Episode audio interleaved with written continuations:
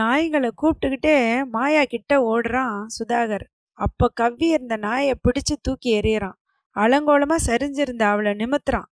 நாய்களோட பல்லும் நகமப்பட்டு அங்கங்கே கிழிஞ்சிருந்த ட்ரெஸ்ஸையும் இரத்த கரைகளையும் உணர்வு இழந்த அவளோட நிலையையும் பார்த்ததும் ஒரு கணம் அவனுக்கு ஐம்புலன்களும் செயல் இழந்து போச்சு.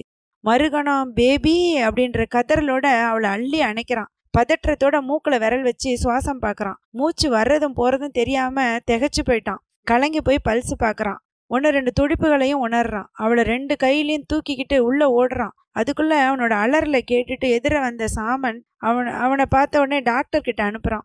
மலைவாசிகளுக்கு உதவி செஞ்ச பழக்கத்தில் அவனுக்கு தெரிஞ்ச வரையிலும் அவளுக்கு முதல் உதவி செஞ்சு பார்க்குறான். ஆனால் அவளுக்கு கொஞ்சம் கூட உணர்வு திரும்பாததை பார்த்து ரொம்ப அதிர்ந்து போயிடுறான். அவளை விட்டு கொஞ்சமும் நகர துணிவு இல்லாமல் அள்ளி மடியில் போட்டு அணைச்சிக்கிட்டே சிலையாக உட்காந்துருக்கான். ரொம்ப நேரம் கழித்து டாக்டர் சங்கர் வந்தப்போ கூட அவன் அப்படி தான் உட்காந்துருந்தான். அவளை படுக்கையில் விட சுதா அப்படின்னு தன்னோட சிகிச்சையை தொடங்குறான் சங்கர்.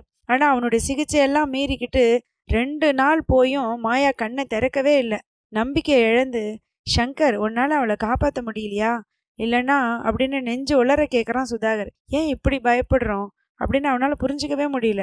யாரோ ஒரு சாதாரண பொண்ணு இந்த மாயா, எத்தனையோ பொண்ணுல ஒருத்தி, அழகிதான். ஆனால் இவ்வளோ விடவும் அழகான பெண்கள் எத்தனையோ பேர் இருக்காங்க. அவளோட பேச்சும் நடப்பும் ரசனைக்கு உரியவே தான். ஆனால் இவற்றையெல்லாம் இழக்கிறதுனால மட்டும் அவனுக்கு உலகம் இருண்டு போக முடியுமா என்ன? இழக்க கூடுன்ற நினப்பே நெஞ்சு உலர்ந்து போகுது அவனுக்கு. இது எப்படி சாத்தியமாச்சு?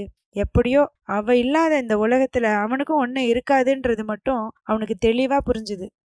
அவன் முகத்தை கூர்ந்து பார்த்த சங்கர், எந்த டாக்டரானாலும் இவ்வளவுதான் முடியும் சுதா, பிழைக்கணுன்ற ஆசை நோயாளிக்கும் இருக்கணும்ல அப்படின்னு சொல்றான்.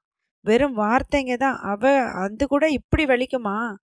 மார்பை அழுத்திக்கிட்டே மாயா கிட்ட போறான் சுதாகர். கண்ணு திறக்காம கிடந்தவளை கொஞ்ச நேரம் பார்த்துக்கிட்டே நிற்கிறான். எவ்வளவு துடிப்பான பொண்ணு! இப்படி எத்தனை அடிகை இவ நெஞ்சில விழுந்திருந்ததுன்னா பிழைக்கணுன்ற ஆசை கூட இவளுக்கு இல்லாமல் போயிருக்கும். அந்த அடிகள் எல்லாம் இவளுக்கு விட காரணம் கடவுளே. தலையை குலுக்கிக்கிட்டு மாயாவோட கையை பிடிச்சிக்கிட்டு அவள் பக்கத்திலே உட்காந்துக்கிறான் சுதாகர். அவன் நெஞ்சில் நிறைஞ்சிருந்த வேதனைக்கு அவளோட ஸ்பரிசம் மட்டும்தான் சின்ன ஆறுதலை கொடுத்தது. இறுகி போய் உட்கார்ந்துருந்தவனை பார்த்து பெருமூச்சு விட்டுக்கிட்டு பின்னாடி ஒதுங்கி போகிற நர்ஸ் ஜானிமை. பிரேமி அவள் அப்பா கிட்ட எவ்வளவோ வேண்டியும் வாதாடியும் பார்த்தும் சுந்தரத்தோட அட்ரஸை அவர் கொடுக்கவே மறுத்துட்டாரு. கடைசியில் பிரேமியோட கணவன் தான் டெலிஃபோனை கையில் வாங்கி, மாமா எனக்கு எல்லாம் தெரியும், என்கிட்ட நம்பிக்கை வச்சு அவரோட அட்ரஸை கொடுங்க, நாங்கள் இங்கே பார்த்துக்குறோம் அப்படின்னு சொன்னதுக்கப்புறம் மறுக்க முடியாமல் மாப்பிள்ளை கிட்ட அட்ரஸை கொடுக்குறாரு அவர். உடனே 2 பேரும் சுந்தரத்துக்கிட்ட ஓடுறாங்க. நல்ல வேளையாக ரேணுகாவோட உடம்பு பெருமளவு தேறி அவன் நடமாடிக்கிட்டு இருந்தா. சுந்தரத்தை பிடு பிடுன்னு பிடிக்கிறான் பிரேமி. இத்தனை வருஷம் வளர்த்துருக்குறீங்க, அவ்வளோ தெரியலையா அங்கிள்? அவள் சத்தியம்னு சொன்னதுக்கப்புறமா நீங்கள் நம்பலையாமே, மாயா பொய் சத்தியம் செஞ்சு எப்போ பார்த்தீங்க? யாரோ ஒருத்தவன் அவளுக்கு கொடுமை செஞ்சால் உங்கள் பங்குக்கு நீங்களும் அநியாயம் செய்கிறதா? உங்கள் பொண்ணை விட உங்களுக்கு அந்த ரகுவோட வார்த்தை பெருசாக போயிடுச்சா? அங்கே அவள் சிறைப்பட்டு என்னென்ன கஷ்டம்லாம் பட்டுட்டு கடைசியாக அப்பான்னு தேடி வந்தால் நீங்கள் வேற வெந்த பொண்ணில் வேலை பாய்ச்சிருக்கீங்களே அப்படின்னு கடுகா பொரியிறா. அக்கா தப்பு செய்ய மாட்டான்னு எனக்கு தெரியும் அப்படின்னு பிரியா பளிச்சுன்னு சொல்லவும், அப்படி சொல்லி என் தங்கம் அப்படின்னு அவளை கட்டிக்கிறா பிரேமி.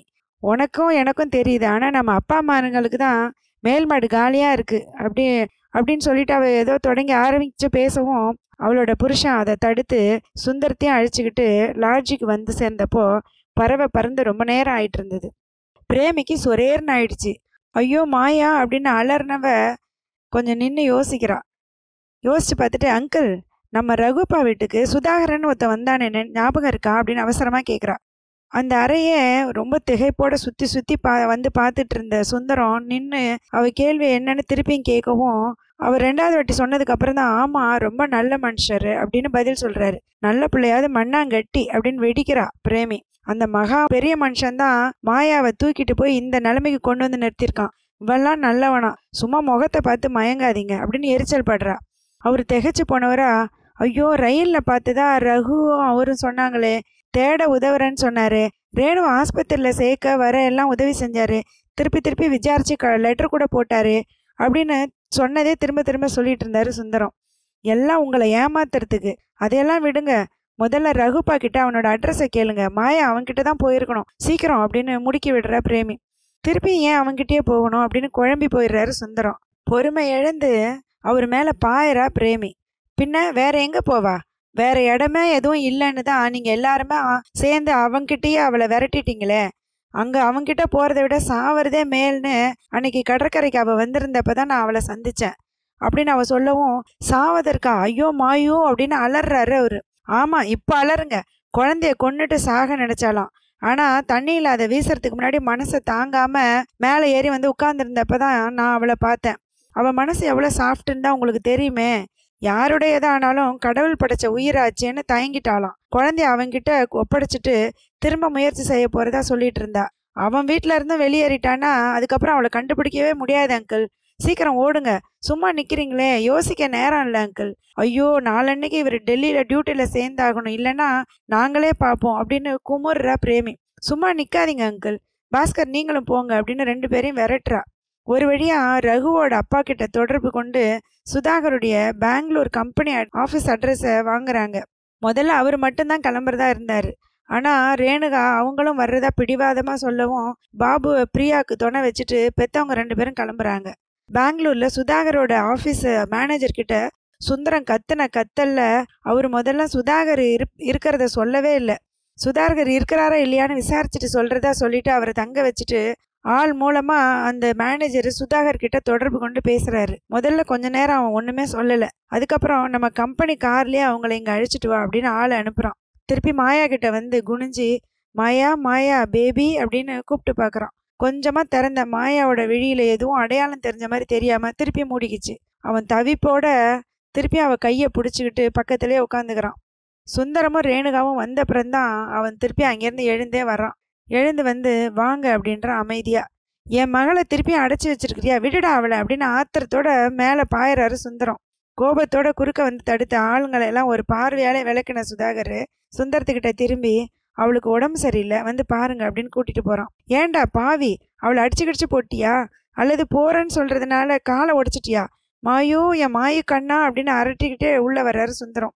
உணர்வு இல்லாம பிடுங்கி வெயில்ல எரிஞ்ச கொடி மாதிரி வாடி கடந்த மகளை பார்த்ததும் பதறி போறாரு. என் கண்ணே மாயு, மாயம்மா, தப்பா நினைச்சிட்டேனடா, பாவினா மன்னிச்சிரு கண்ணம்மா, அம்மா மாயு அப்படின்னு கதறாரு. மகளை வருடிக்கிட்டே மென்மையா அழைக்கிறாங்க அவங்க அம்மா. அந்த அழைப்புலேயே மாயாவோட இமைகள் மெதுவா திறக்குது, திருப்பியும் டக்குன்னு மூடிக்கிச்சு. எரிச்சிடுற மாதிரி சுதாகரை முறைச்சி பார்த்துட்டு மாயாவை அழைச்சிட்டு போக போறோம் அப்படின்னு சொல்றாரு சுந்தரம். அவளுக்கு உடம்பு ரொம்பவும் சரியில்லை, பெட்டு கூட மாற்ற வேணான்னு டாக்டர் சொல்லியிருக்காரு. இவ சரியானதுக்கு அப்புறம் நீங்கள் முதல்ல குளிச்சுட்டு சாப்பிடுங்க அப்படின்றான் சுதாகர் மெதுவான குரல்ல. உன் வீட்டில் சாப்பாடா அப்படின்னு பொங்கி போகிறாரு அவர். உணர்ச்சியற்ற பார்வையோட அவளுக்கு சரியாகிற வரையிலந்தான் அப்படின்னு சொல்கிறான் அவன். ஜானிமையை கூப்பிட்டு, மாயாவோட அம்மாவும் கொஞ்சம் உடம்பு சரியில்லாதவங்க தான் ஜானி, அவங்களையும் கவனிச்சிக்கோ, சாமன்ட்ட சொல்லி இவங்களுக்கு எல்லா வசதியும் செஞ்சு கொடுக்க சொல்லு அப்படின்னு சொல்லிட்டு தன்னோட அறைக்கு போயிடுறான் அவன். வெறுப்பாக இருந்தாலும் வேறு வழி இல்லாமல் அங்கேயே தங்கினார் சுந்தரம். போகிறப்ப மிச்ச பணத்தை எல்லாம் அவன் மூஞ்சில் விசிறி அடிச்சுட்டு தான் போகணும் அப்படின்றார் மனைவிக்கிட்ட. ஒரு வாரம் போன அப்புறம் மனைவியை மகளுக்கு துணையாக அங்கேயே விட்டுட்டு அவர் சென்னைக்கு திரும்ப வேண்டியதாக ஆயிடுச்சு. அவங்கிட்டேயே விட்டுட்டு போகிறதுன்னு கலங்கினப்பவும் வேறு வழியும் இல்லை. மாயா இன்னும் தெளியலை, பச்சை உடம்பு, உள்ளேயும் வெளியிலுமா பட்ட காயம் இன்னும் ஆறுறதா தெரியல. அந்த 7 நாளில் ஒரே ஒரு முறை மட்டும் அப்பாவை கண்டுபிடிச்சி அப்பா அப்படின்னு கூப்பிட்டுருந்தா. அவசர அவசரமாக மன்னிச்சுட்டு மகளே அப்படின்னு கத்துனப்பவே லேசாக சிரிக்க ட்ரை பண்ணிக்கிட்டே திருப்பியும் மயக்கமாயிட்டா. ஆனாலும் அவளோட உடம்புல சின்ன முன்னேற்றம் தெரிஞ்சுது. இவன் இருக்கிற இடம் தெரிஞ்சதுக்கப்புறம் இனிமேல் வாலாட்ட மாட்டான் இந்த சுதாகர் அப்படின்ற தைரியமும் இருந்தது அவருக்கு. அதோட சென்னையிலையும் ஒரு மகள் இருக்கிறாளே, கூடவே இந்த 200 ரூபாய் சம்பாத்தியமாவது நிலைச்சாகணுமே, எல்லாத்தையும் நினச்சிக்கிட்டு சென்னைக்கு கிளம்புறாரு சுந்தரம். சுதாகரை எச்சரிக்கிற மாதிரி ஒரு பார்வை பார்த்துட்டு மனைவி கிட்ட சொல்கிறாரு, 3 நாளுக்கு ஒரு முறை உன் லெட்ரு வரலன்னா நான் நேராகவே வந்துடுவேன் அப்படின்றாரு. அவன் அதை கேட்ட மாதிரியே காமிச்சிக்காம டிரைவர்கிட்ட ஏதோ சொல்லிட்டு போயிட்டான்.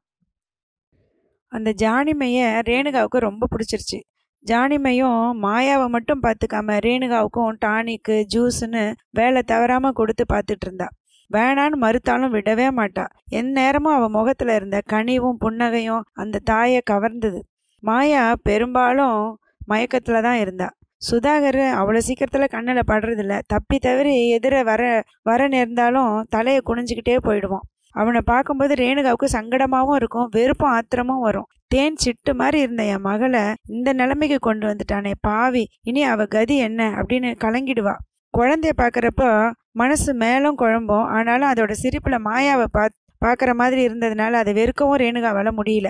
இந்த மாதிரி கலங்கின மனசுக்குள்ளே ஜானிமையோட சிரிப்பு ரொம்ப இதமாக இருந்தது. ஜானியால் சும்மா இருக்க முடியாது, ஒன்று ஏதாவது வேலை செய்யணும், இல்லைன்னா வாய் வலிக்க பேசணும். அவள் ஆங்கிலத்தில் தமிழை கலந்து அப்பப்போ ஒரு ஒரு சமயம் சரியான சொல்லு கிடைக்காம தடுமாறி எப்படியோ சமாளிக்கிறத பார்த்தா ரேணுகாவுக்கு வேடிக்கையாக இருக்கும். தன் இனத்தாரோட கதைகள், அவள் படித்த படிப்பு, வேலை செய்கிற இடம், அங்கே நடந்தது, இதெல்லாம் பற்றி கதையாக சொல்லுவாள் ஜானி. ஒரு ஒரு சமயம் சுதாகரை பற்றியும் சொல்லுவாள். அவள் அந்த மலைக்குடி மக்களை மனுஷர்களாக ஆக்கிற அவனோட முயற்சிகளை பற்றி பெருமையாக பேசுவாள். சுத்தமான குடிநீர், அவங்கள படிக்க வைக்கிறதுக்கு முயற்சி, மருத்துவ வசதி, இரவு பகல்னு பார்க்காம எந்த நேரத்துலையும் ஆபத்துனா ஓடி வர்றது, இப்படி ஒவ்வொரு நாளும் ஒன்று சொல்லுவாள். புரண்டு படுத்த மாயாவுக்கு இதமாக தலையணையை வச்சுட்டு ஒரு நாள் தொடங்குறா. எங்கள் ராஜையா ராஜ வம்சம்மா, அவர் கையால் உங்கள் மகளுக்கு தோட்டி வேலை வரைக்கும் செஞ்சுருக்காரு. நீங்கள் வர்றதுக்கு முந்தின நாள் தான் நான் வந்தேன், அது வரைக்கும் உங்கள் கான்ட்ராக்ட்லேருந்து ரிலீவ் ஆக முடியல என்னால். வேற ஆள் வேணான்னுட்டு அவரே பார்த்துட்டு இருந்தார். அழுக்கு துணி கூட மாற்றலை, சாப்பாடு தூக்கம் ஒன்றும் கிடையாது. 2 நாள் தாடியோட, கண்ணு செவப்பா, கையில் பெட்பானோட ராஜாவை பார்த்ததும் அப்படியே அழுதுட்டேன். எங்கள் ராஜாவை அப்படி பார்க்க முடியும்னு யாராலையும் எதிர்பார்க்க முடியாதுமா. கண்ணை தொடச்சிக்கிட்டே எழுந்து போய் திருப்பியும் புரண்டதால் விலகின மாயாவோட போர்வையை சரியாக மூடிட்டு வந்து உட்காந்து திருப்பியும் ஆரம்பிக்கிறா.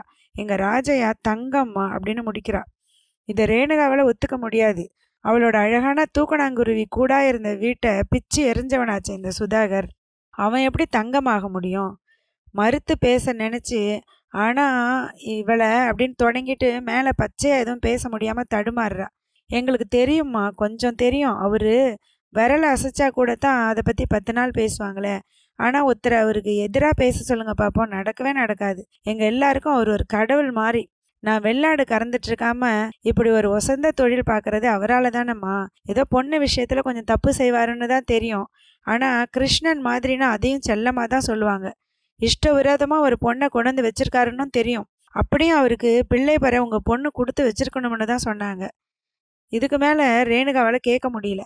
சரி சரி அதை விடு ஜானிம்மா, இந்த பையனை பாரேன், இப்போவே லேசாக முகம் பார்த்து சிரிக்கிறானே. எங்கள் மாயா கூட இப்படித்தான், 1 மாதம் குழந்தையா இருக்கிறப்பவே சிரிப்பா அப்படின்னு பேச்சை மாத்துறா. அப்போதைக்கு அந்த பேச்சு திசை மாறிட்டாலும் ஜானி அடிக்கடி சுதாகரை பற்றியே பேசுவாள். அவள் பேச்செல்லாம் அவனை தெய்வமாக ஆக்கி காட்டும். 1000 சொன்னாலும் எப்படி ஒப்புக்கிறது? அவங்களோட குடும்பத்துக்கு அவன் அரக்கனாக இருந்தானே. சுந்தரம் சென்னைக்கு போன அப்புறம் ஒரு நாள் காலையில் ஜானிக்கிட்ட மகளையும் குழந்தையும் பார்த்துக்க சொல்லிட்டு ரேணுகா குளிக்க போகிறாங்க. உள்ளே போனதுக்கப்புறம் தான் ஜாக்கெட்டை மாற்றி எடுத்துகிட்டு இருந்தது தெரியவும் சேலையால் தோலை மூடிக்கிட்டு மெதுவாக கதவை திறந்துட்டு வர்றப்ப தான் பார்க்குறாங்க ஜானிமே ரொம்ப அவசரமாக ஓசை இல்லாமல் மகளோட அறையை விட்டுட்டு வெளியேறது தெரிஞ்சுது.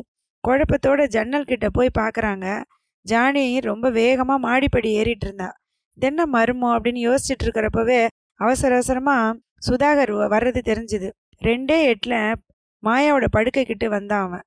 தேதரா வம்புன்னு கவலையோடு எட்டி பார்க்குறா ரேணுகா. லைக் பண்ணுங்கள், ஷேர் பண்ணுங்கள், கமெண்ட் பண்ணுங்கள். நம்ம சேனலோட இணைஞ்சிருங்க.